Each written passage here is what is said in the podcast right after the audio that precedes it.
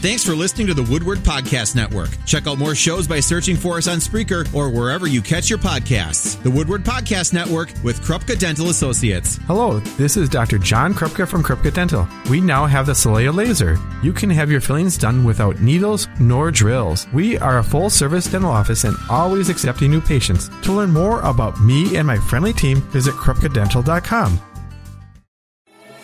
Here's the latest from the WHBY Omni Glass and Paint News Center. Good afternoon. It's a partly cloudy 24 degrees at 1204. I'm Landon Moore.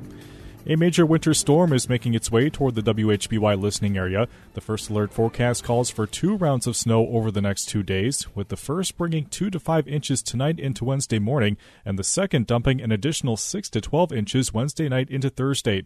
Chief Meteorologist Steve Beylon says wind will also be a factor. As we go into Wednesday evening and into Thursday, at times northeast winds will be gusting around 40 miles an hour. That's going to cause some serious blowing and drifting and near whiteout conditions.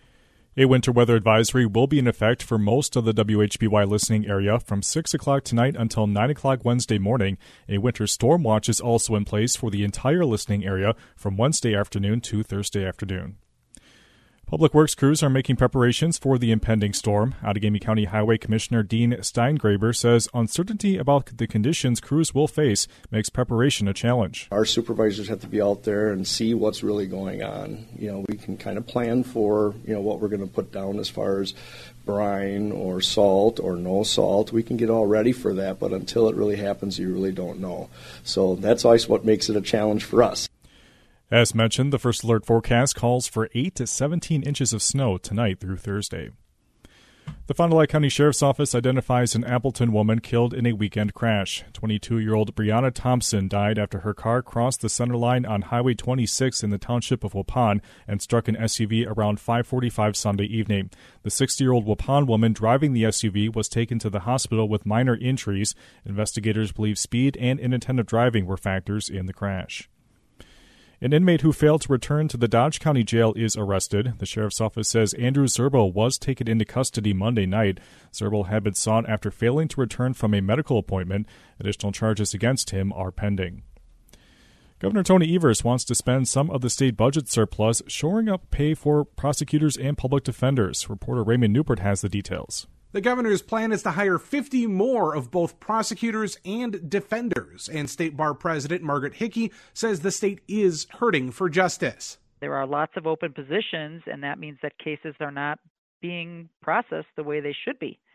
So victims are waiting for justice, and, and people who are charged with crimes are waiting. Evers also wants to raise the base pay for prosecutors and defenders by over $7 an hour to $35 an hour. It's unclear if that proposal will make it through the budget process.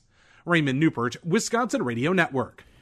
A June 19th trial date is set for a Waupaca murder suspect. William Zelensky is charged in Waupaca County Court with first degree intentional homicide.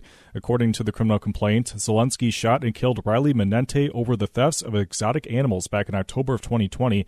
Menente's mother, Tiffany Powell, was sentenced last year to 15 years in prison for her role in the events leading up to the murder. A third person, Ashton Toady, will be sentenced February 28th for his role in the thefts. The Appleton Fire Department adds a red wave threat ID spectrometer. Lieutenant Stephen Unruh says the meter uses light to analyze compounds and determine what they are. How it does that is it uses light and measures the absorbance of the bond between the chemicals, and every chemical has its own fingerprint, just like we have fingerprints. So um, this meter allows us to scan it, measure that absorption, and then it basically tells us what that product is. The spectrometer has the ability to identify more than 22,000 powders and liquids, along with 5,500 gases and vapors.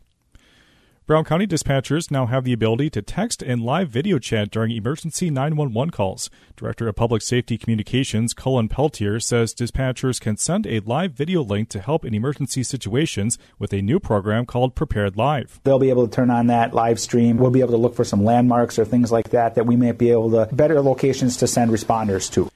The program also gives dispatchers the option to text 911 callers, even those who hang up. The annual Give Big Green Bay is underway. The event is a 24 hour donation drive for 45 area nonprofit organizations. Donations can be made online at givebiggreenbay.org. The drive runs through noon tomorrow. Lucky Land Casino asking people what's the weirdest place you've gotten lucky? Lucky? In line at the deli, I guess? Aha, in my dentist's office. More than once, actually. Do I have to say? Yes, you do. In the car before my kids' PTA meeting. Really? Yes. Excuse me, what's the weirdest place you've gotten lucky? I never win and tell. Well, there you have it. You can get lucky anywhere playing at LuckyLandSlots.com. Play for free right now. Are you feeling lucky? No purchase necessary. Void where prohibited by law. 18 plus. Terms and conditions apply. See website for details.